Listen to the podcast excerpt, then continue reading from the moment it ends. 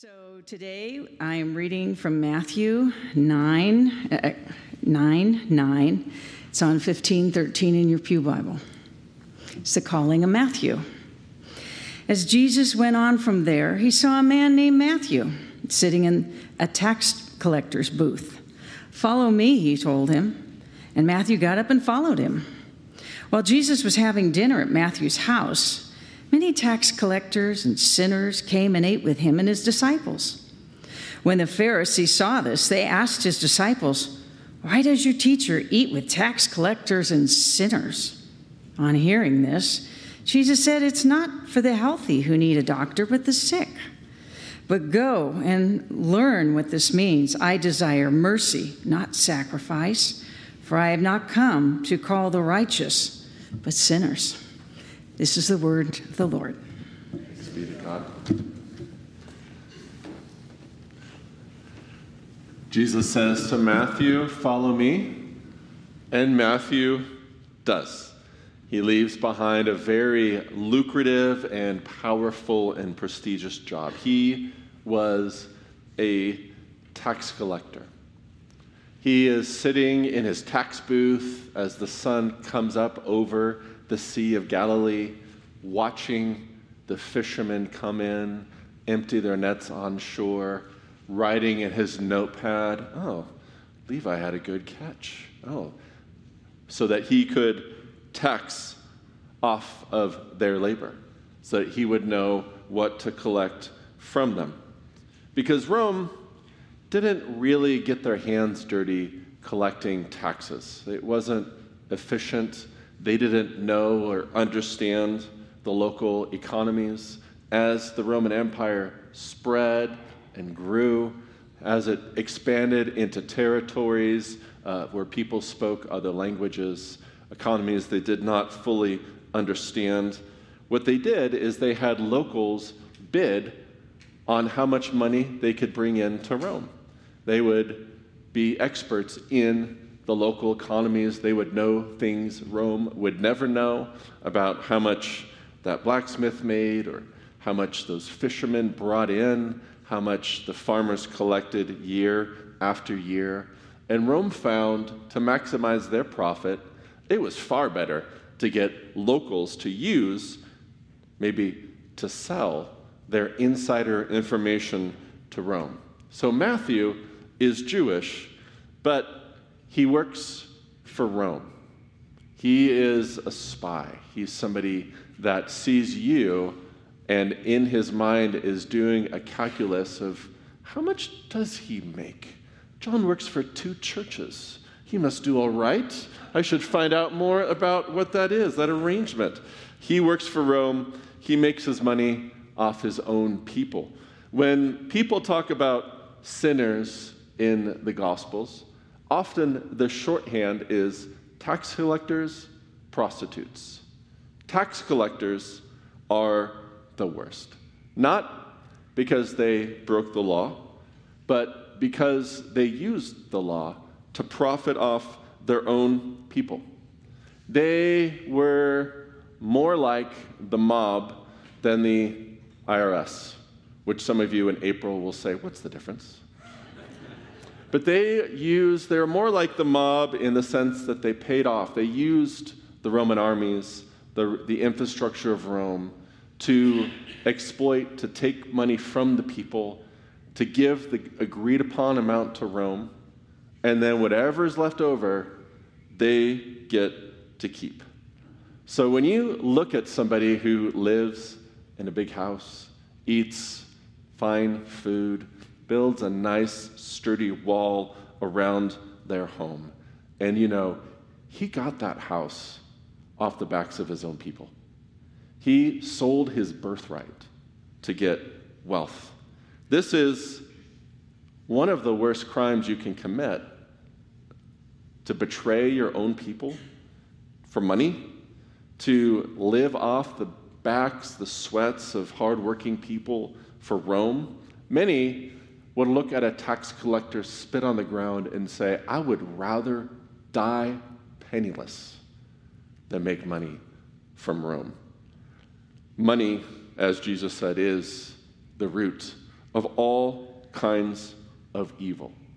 So, in this narrative, we have Matthew, the only friend you could have as a tax collector is other tax collectors, and Jesus, of all people, of all groups, is dining and eating with a group of tax collectors. Now, Jesus is getting a reputation. He's somewhat controversial. There are some who talk of his miracles, of his teaching with authority, who would follow him anywhere. And there are others who are suspicious. And they are looking for opportunities to say, See, I told you there's something wrong with this man, Jesus. Look at him. He eats with tax collectors. So they come to Jesus' disciples and ask, Why does Jesus, your rabbi, this man you follow, eat with such people? He claims to be a rabbi. A rabbi would never eat with sinners. And Jesus overhears the murmuring, he hears the talk, and he comes to them and he says two things. One, it is not the healthy that need a doctor, but the sick. And the other, he gives a homework assignment to. And I'm going to pass that homework assignment along to us. Consider the words of Hosea I desire mercy, not sacrifice. Jesus, them, Jesus calls them back to Hosea. I desire the Hebrew word, which I'm just going to transliterate because I don't want to try to speak Hebrew this morning, is hesed.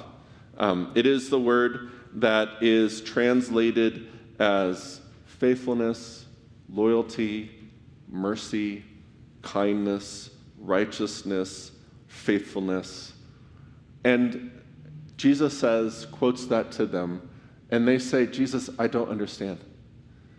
These tax collectors you eat with, they're not merciful, faithful, kind. They're the opposite of all these things. They are not sick that need a doctor, they're wicked people that need to be shown for their wickedness.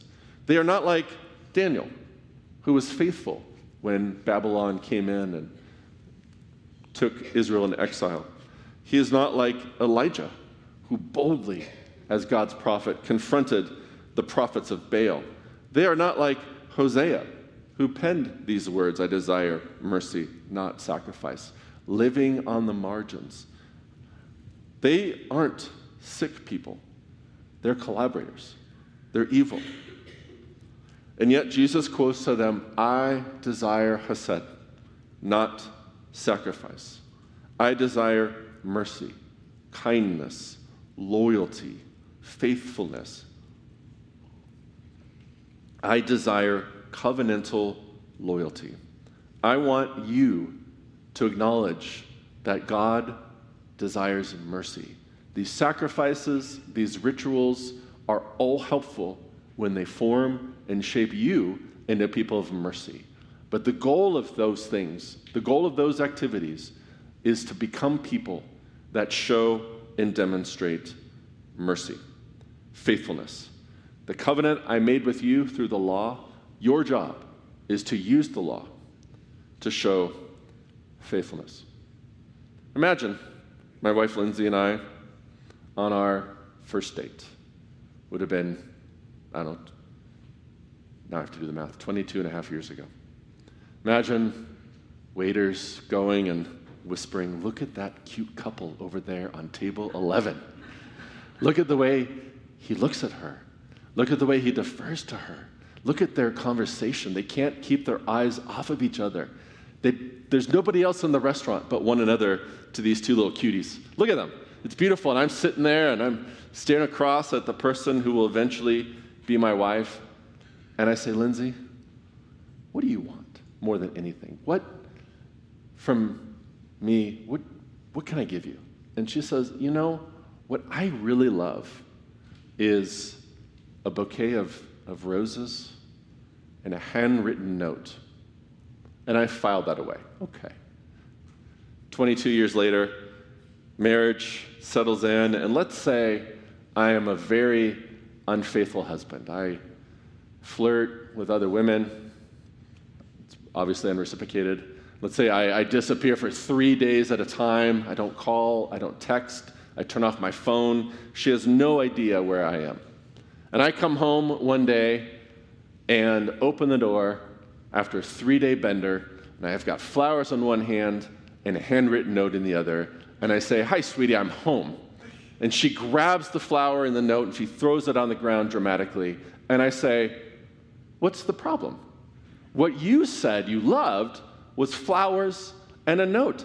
I gave you both of these things. I don't understand why we have a problem. And she might say to me, I desire mercy, not flowers. What I want from you is faithfulness, kindness, attentiveness. You can't bring me flowers and think that that's going to undo all the other things. And she'd be right. This is, and I want to say this strongly, a hypothetical situation. None of this has happened. It's part of the point of this is, of course, this is a ridiculous analogy. But in this very hypothetical situation, she would be right. These external things that I told you at one point are important to me only matter to me if they're part of a larger desire for you to love me, to be attentive to me, to be mindful of me, to show mercy, to have what I, Hosea calls an unwavering loyalty to me. That is what I desire, and I will not be bought off with some flowers. What God is saying through his prophet, what Jesus is saying to his critics, is show mercy. That's what God desires. He doesn't want burnt offerings. He's got plenty of cattle, he's got them all. They're all his already. What God wants is our loyalty, to honor our covenant. You know, one of my friends a, a few years ago, um, he broke his marriage vows.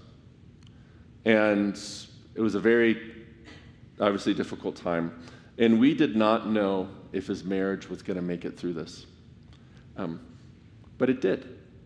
It is. It took a lot of work. It was very humbling, particularly for him. But they made it. And I'm going to tell you why.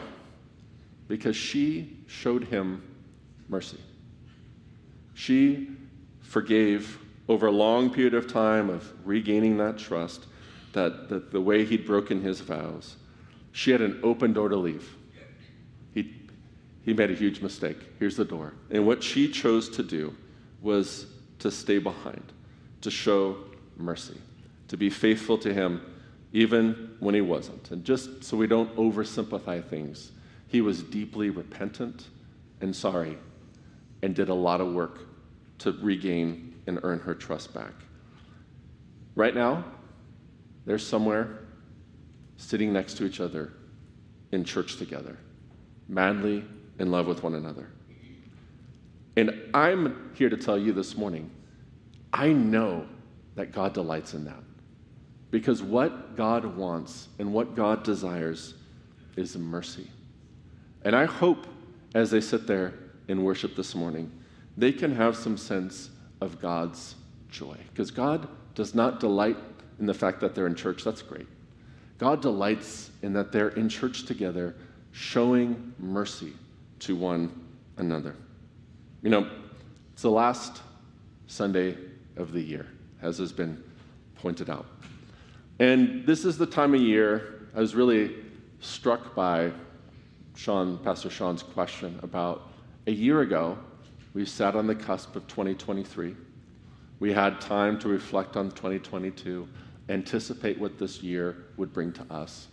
And I know as you look back over this year, there were some unexpected surprises, some really wonderful days, and some great things that happened. There was, I'm sure, unexpected loss and grief. Every year holds surprises, some that we can plan for and anticipate, some that simply come our way unwelcome.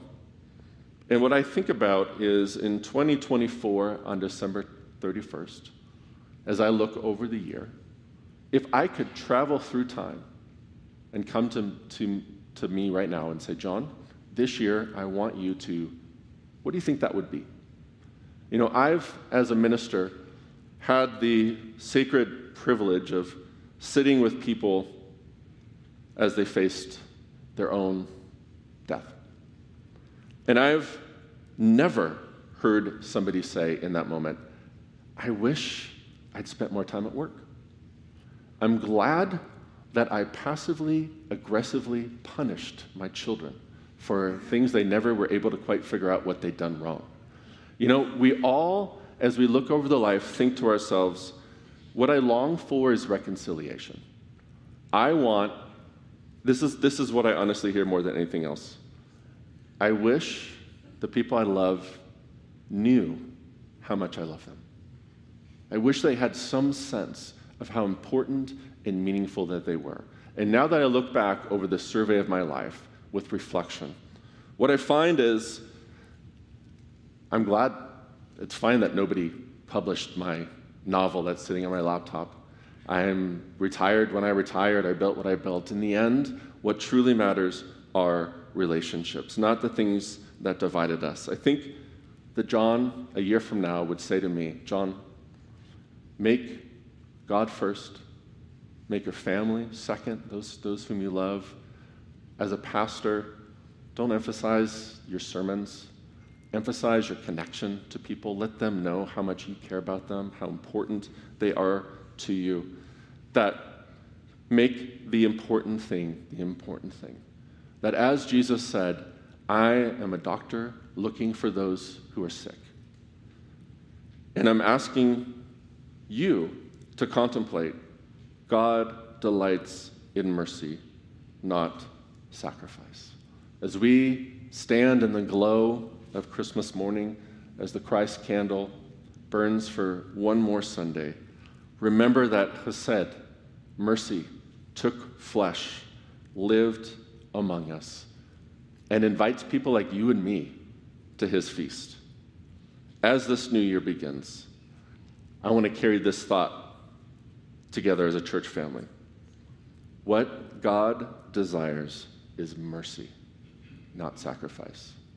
And my prayer for us for the year 2024 is that it's a year of mercy. Let's pray together this year. Father, as we come one last Sunday to worship you, we thank you for 2023. We're here, we made it. Thank you for your faithfulness in the good things that came our way.